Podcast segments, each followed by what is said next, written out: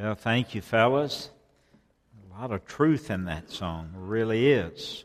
If you brought your Bibles, turn to Romans, Romans chapter 8. Romans chapter 8.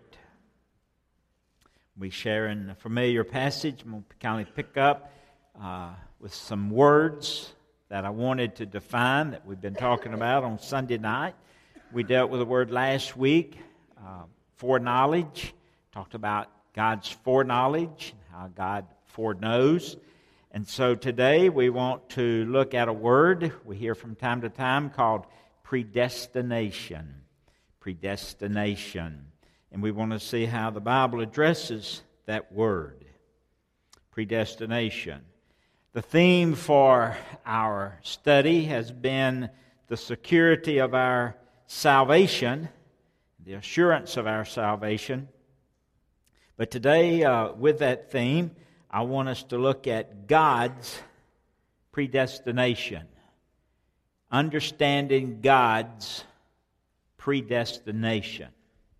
God's predestination. Now, you have a lot of thought about predestination from various people, but what's God's Word say about it? So, we want to look at um, understanding God's predestination. First of all, the word predestination is in the Bible. Uh, it's a Bible doctrine. Uh, Warren Wiersbe, great theologian, first commentary I ever purchased when I first started preaching. Someone told me you ought to get Wiersbe's Old Testament and New Testament notes. I'll encourage you to do the same thing. Great preacher. You may have ordered some of his Be series, Be This, Be That series. Get them at uh, Lifeway Christian Resource there in Florence. Great books on uh, a great small book, commentary on the books of the New Testament. And so, uh, but, but Wiersbe said this. He said, predestination applies only to the saved. Now, I'm going to have to go real fast because of time, because we want people to be watching this later tomorrow night to be able to see everything. But I'm going to talk real fast, and you'll have to listen real fast. You'll have to write real fast. But Wiersbe said this predestination applies only to, to save people. Nowhere are we taught that God predestines people to eternal damnation. If they're condemned, he goes on, it is because of their refusal to trust Jesus Christ. Let that sink in. Show me one place in the Bible. This is a challenge.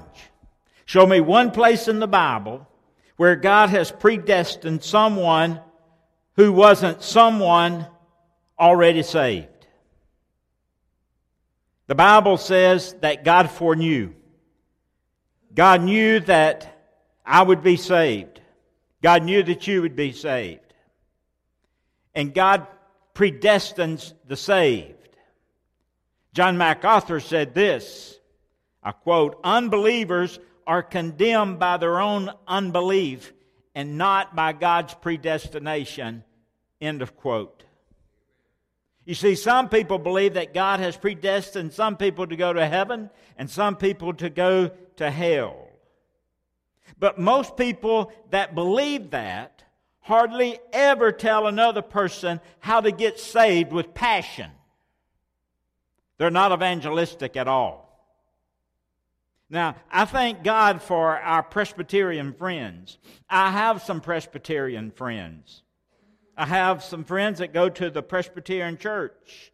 I thank God for the Presbyterian, the PCA, the Presbyterian Church of America, and that they had a movement I thank God that you had a person by the name of D.J. Kennedy. You probably have listened to him on TV, Dr. James Kennedy, down in Florida, who developed EE, which is evangelism, evangelism explosion. Dr. Kennedy set the mode in evangelism explosion for the Sunday school board at that time, referred now to as Lifeway Christian Resource.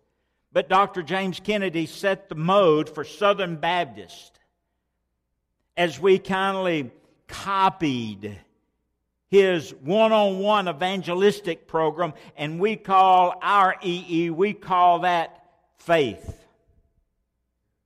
However, the mainline Presbyterian Church is in decline today in America because no longer do they share with passion the gospel of Jesus Christ. Now, let me say this, and so will any other denomination that begins to play God in who can be saved and who can't be saved. I feel the same way as Johnny Hunt. Hunt said in a sermon, he said, I'm going to preach the gospel and invite everybody I know to come to faith in Jesus Christ. And I feel that's what we're supposed to do. I believe that everybody can get saved. Our daughter Corey was saved when she was five years old. Billy Graham was saved when he was six years old. I was saved when I was 11 years old. Many of you got saved as teenagers, some in your 20s, some in your 30s. But let me say this as you get to 30s, as you get to 40s and 50s and 60s and 70s, it's less likely that you're going to give your heart to Christ because your heart becomes so hardened at that late of age. So it's good when someone comes to know Christ at an early year. Now, children, the preacher's child, they're exposed to the gospel a lot. I mean, they go to revivals, Corey went to revivals with me. Our family went together. They were at church at all, you know, all the time. Every time the door was open, the old expression goes. And a, and a preacher's child is exposed quite more, quite frequently than, than someone else. But she was saved at five years old. Some of you were saved at different ages. Dr. Jean Baldwin preached in this pulpit many times. His father was saved when he was over 90 years old. You say, well, how do, how do you know that, Brother Sammy? Because I was there at the hospital when he asked Christ to come into his life and save him. In Romans 10, verse 16 says, Whosoever shall call on the name of the Lord shall be saved. So I know he was saved. I heard him call on the name of the Lord and ask the Lord to save him. Friend, I thank God that I never had to bend down real low to a small child of an age of accountability or lean over a hospital bed when they ask how to be saved and say, Are you elected? Have you been elected? Have you heard the outward call? Have you heard the inward call? Have you heard the serious call? Have you heard the effectual call? So, from the age of accountability to the age of dependability, when, when you're up in 80s and 90s and God willing 100 years old, I believe whosoever wills are elected. Predestination. Nothing, nothing, nothing is said in the Bible that leads me to believe that God predicts anyone to heaven or to hell. Predestination deals with a major theme in the Bible. Let's look at it real quick. Romans chapter 8, verse 29. Read this last week. The Bible says, For whom he did foreknow, God, whom God did foreknow. There's your word foreknow. You can underline that. That's an important word we talked about. He also did predestinate to be conformed to the image of his Son, that he might be the firstborn among many brethren. Moreover, whom he did predestinate, then he also called. And whom he called, them he also justified. And whom he justified, them he also glorified. Predestination. Now, if you'll notice in verse 29, predestination, it has to do with being conformed to the image of Christ. Notice verse 29. For whom he did foreknow, he also did predestinate, underline this, to be conformed to the image of his Son. So when we talk about predestination, it has to do with being conformed to the image of His Son. It's not looking back to our salvation, but it's looking forward to our glorification. God is saying, once you're saved, that's settled. I'm not going back there. We've already dealt with your salvation. But God's looking down the road, not where we're, not where we came from, but where we're going to. God's not looking back because our sins have been forgiven. They've been washed in the blood of Jesus Christ. They're gone. He's not looking back. He's looking to the future. He's looking to the future. God forbid for someone to take us back and try to persuade us that God has predestined some to be saved and some to be lost.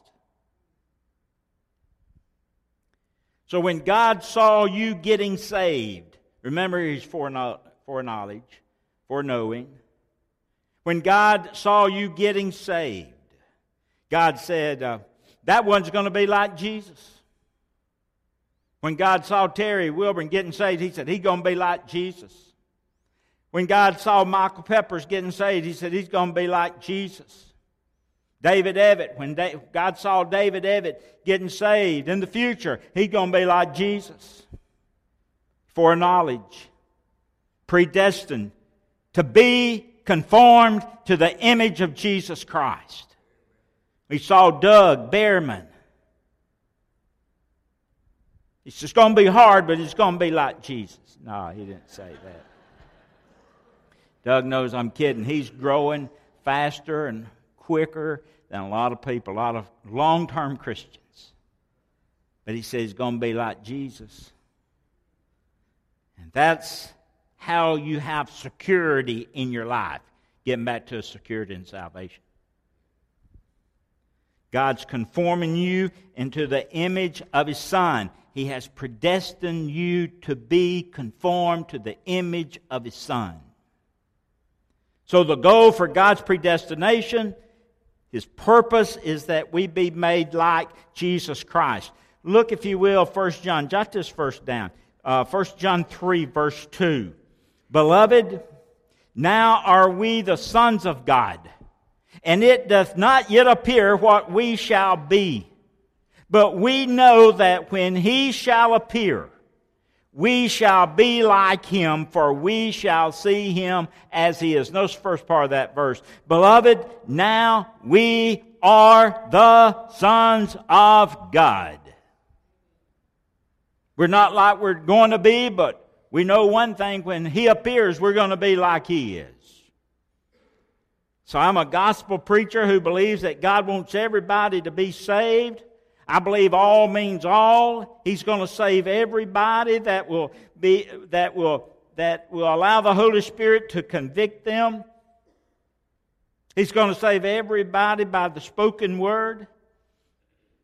I'm going to preach the gospel, and when he speaks to them, he calls them, they have an opportunity to respond to his invitation. Look at 1 Timothy chapter 2. 1 Timothy chapter 2 verse 3. For this is good and acceptable in the sight of our Savior. Verse 4. Who will have all men to be saved and come into the knowledge of the truth. Turn, if you will, to 2 Peter chapter 3. Look at verse 9. The Lord is not slack concerning his promises. Some men count slackness, but is long suffering to usward, not willing that any should perish, but that all should come to repentance. John MacArthur said this. He said, Every believer is indebted to God's grace for his eternal salvation. We're going to talk about God's grace tonight. For every believer is himself solely responsible for his eternal destination. Let me read that again by MacArthur. Every believer is indebted to God's grace for his eternal salvation. If it wasn't for God's grace, you wouldn't have it. Every believer is himself solely responsible for his eternal damnation. Here's the point. If you're in this service this morning, you're sitting here this morning, and you go to hell, it won't be because Christ didn't make perfect provisions for you to go to heaven. It won't be his fault, and it won't be my fault or anyone else that shared the gospel with you. It won't be because you were not of the elect, and it won't be because God didn't want you to be saved. However, it'll be because that you rejected the gospel of the grace of Jesus Christ in your life. God wants you to be saved. And so the word predestined is a Greek word that translates to mark out, to appoint, to determine beforehand, to mark out, to appoint, to determine beforehand. Now let me break it down. God in eternity past, before the foundations of the world, God saw me getting saved at 11 years old at Rockwood Baptist Church. And God marked down a plan for me. He marked down a purpose for me. And the problem, what's going on in our churches today, is that some are hiding behind this thing called election, and they're fussing over whether someone's elect or non elect. And the real issue is, is God's predetermined, predestinated purpose for your life. That's the issue. That's why the church is full of disobedience and and people failing to be committed to the Lord today because God's predestinated purpose, marked out, plan for their life, it's just shot past them. They, they don't, they never think of it.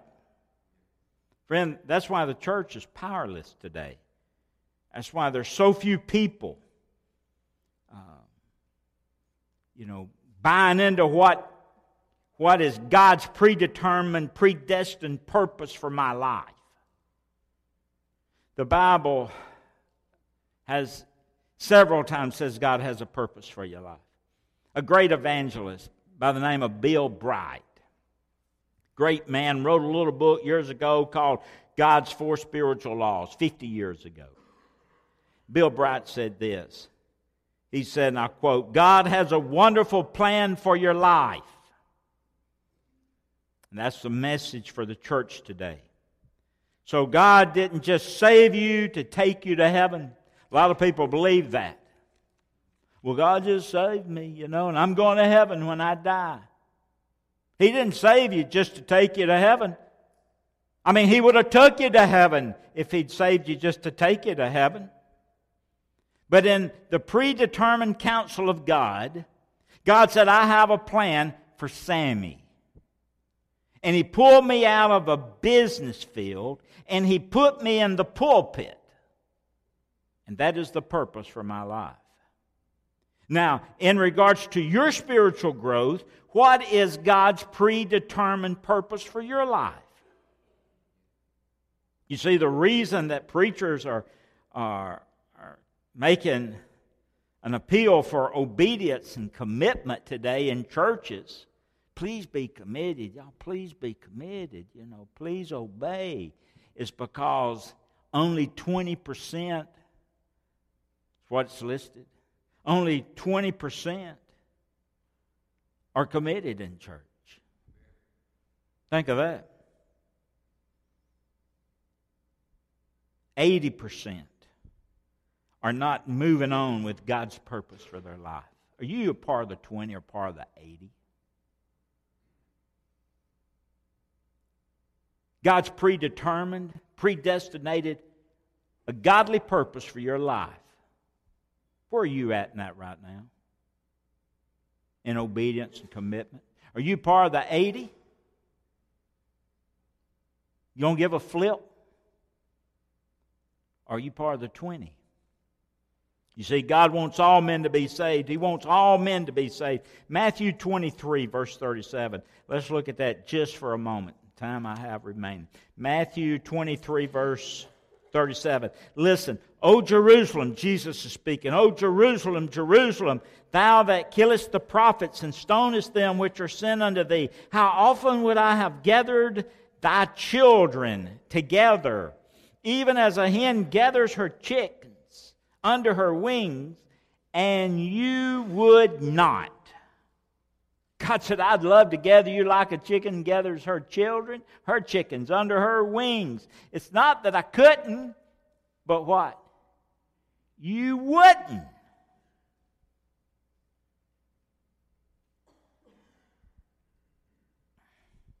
Acts chapter 7, verse 51. Stephen's fixing to get stoned.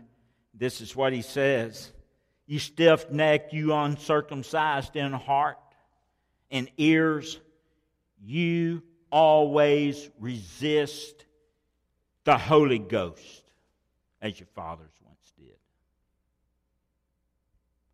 Some people talk about an irresistible grace. Not according to the Bible. Jesus told Jerusalem, I would have gathered you like a mother hen gathers her chicks. Not that I wouldn't, but you, not that I couldn't, but you wouldn't. You resisted me. Stephen says, You're just a bunch of stiff necked, uncircumcised in heart and ears. You always resist the Holy Ghost. Johnny Hunt quoted this one preacher said, If God predestined me to go to hell, I'd want to go to hell. Anything that God wants me to do something that would be good. It'd be happy. I'd be happy in hell than in heaven. If God made me go to hell, I can't imagine the God that I know, the God that I've studied about through the scriptures the attributes of the God that the Holy Word teaches me that characterizes God, I cannot, for the sake of me, understand how God that I know would have a purpose of sending anyone to hell. You see, God didn't predestine anyone to go to hell. No one. No one. I don't know what you're taught. I don't know what you're told. But I'll challenge you to tell them to show you in the Word of God where God predestined anyone to go to hell.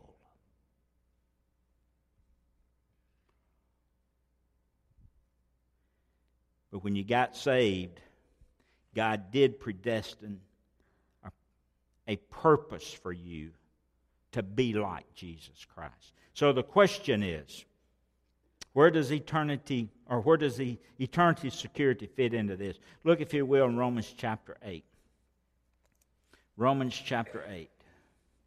Where does eternity fit in this? Let's, let's look at this.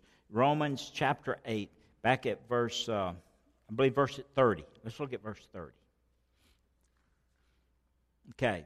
Verse 29 said he conformed us to be in his image.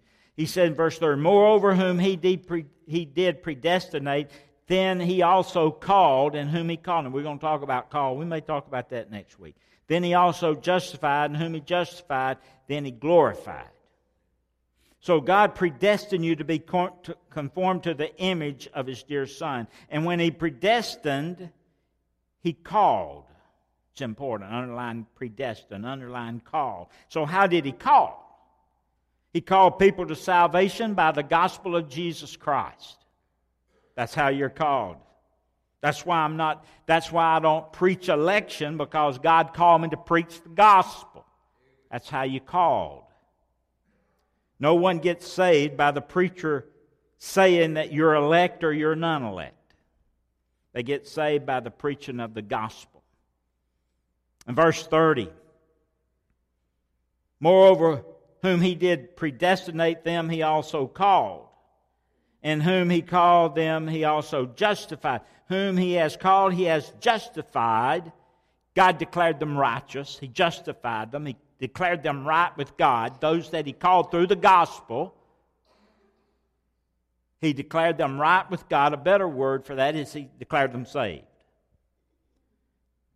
Verse 30 says, Who God justified, he also glorified. And let me just say this this is all in past tense. Past tense. That's important. Here's the point. Before the foundation of the world was laid, God saw me. I'm using it as an illustration. He saw me out there thousands of years away getting saved. And God said, Since I saved him, I'm predestining him to be a preacher. No. He didn't say that. What he predestined me to be conform to the image of Jesus Christ. That's what he predestined me to be. So the predestination God gives is the same to every believer.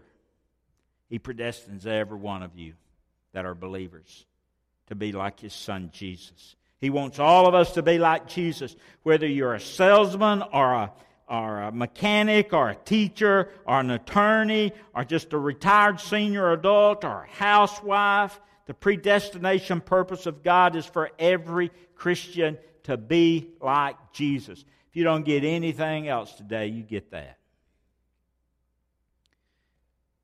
For know you saw you getting saved, predestined you, called you by the gospel, justified you. That's why I know that I can never be lost.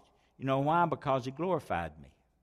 Past tense. You see that? Notice what he said in verse 30. He did predestinate, he called, and whom he called, he justified, and whom he justified, he also, past tense, glorified. He, he for, foreknew me. He saw me getting saved. He saw me being conformed in the image of Christ. He saw me being, uh, being called by a preacher of the gospel, preaching the gospel. God saw that actual acceptance when I received Jesus Christ as my Lord and Savior, and then He declared me righteous, and God can already see me in heaven. He glorified me. Really? God can see you in heaven? Well, if you don't have any trouble with foreknowledge and He can see me here, why can't He see me in heaven? Duh. He can see everything. He can see me in heaven. He can see the past. He can see the present. He can see the future. He can see me in heaven. Adrian Rogers probably gave a great illustration on this he said one time a little boy went to see a parade and he got there and there was a wall, a boarded wall, and he found him a knot hole. And he looked in the knot hole and he said, There's a float. He waited a little while and he said, There's another float. And a guy walked by and he said, Son, come with me. And so the man took the little boy up into a, to a 10 story building. And he looked out across that parade field And he said, Well, there's the start. And There's the finish. He could see the start and he could see the finish. He saw it all at one time when he got high enough. Bible says God's ways are higher than your ways or my ways. When he gets high enough, he's high enough, he, he can see it all. God's on his throne. He saw you getting saved. He saw you being called by the gospel. He saw you being declared righteous. He saw you being justified. And he saw you being glorified. And God used past tense verbs to refer to you as already being glorified, i.e., in heaven. Security of the believer, the assurance of the saints. I'm as secure in heaven now as if I was already standing in heaven. I've been glorified. That's eternal security. You know how I know some people resist the Holy Spirit? Because Son's fixing to in just a minute when we have the invitation. We're going to have an invitation. It's not my invitation. I just extend it. It's God's invitation. And God is extending an invitation to some of you today to be saved. He wants everybody to be saved. You know how you become an elect of God? You get saved. And then you're predestinated to be conformed to the image of God. And then you're justified. And then you're glorified. Today, God's dealing with some of you to be saved. God's dealing with some of you, perhaps some other decisions. But the gospel invitation, people really resist. It's resistible grace. But there'll be an opportunity for you to accept Him. But I believe that God would have all men to be saved, and on the cross, He made a provision for all men, every boy, girl, youth, adult, whomever, to be saved.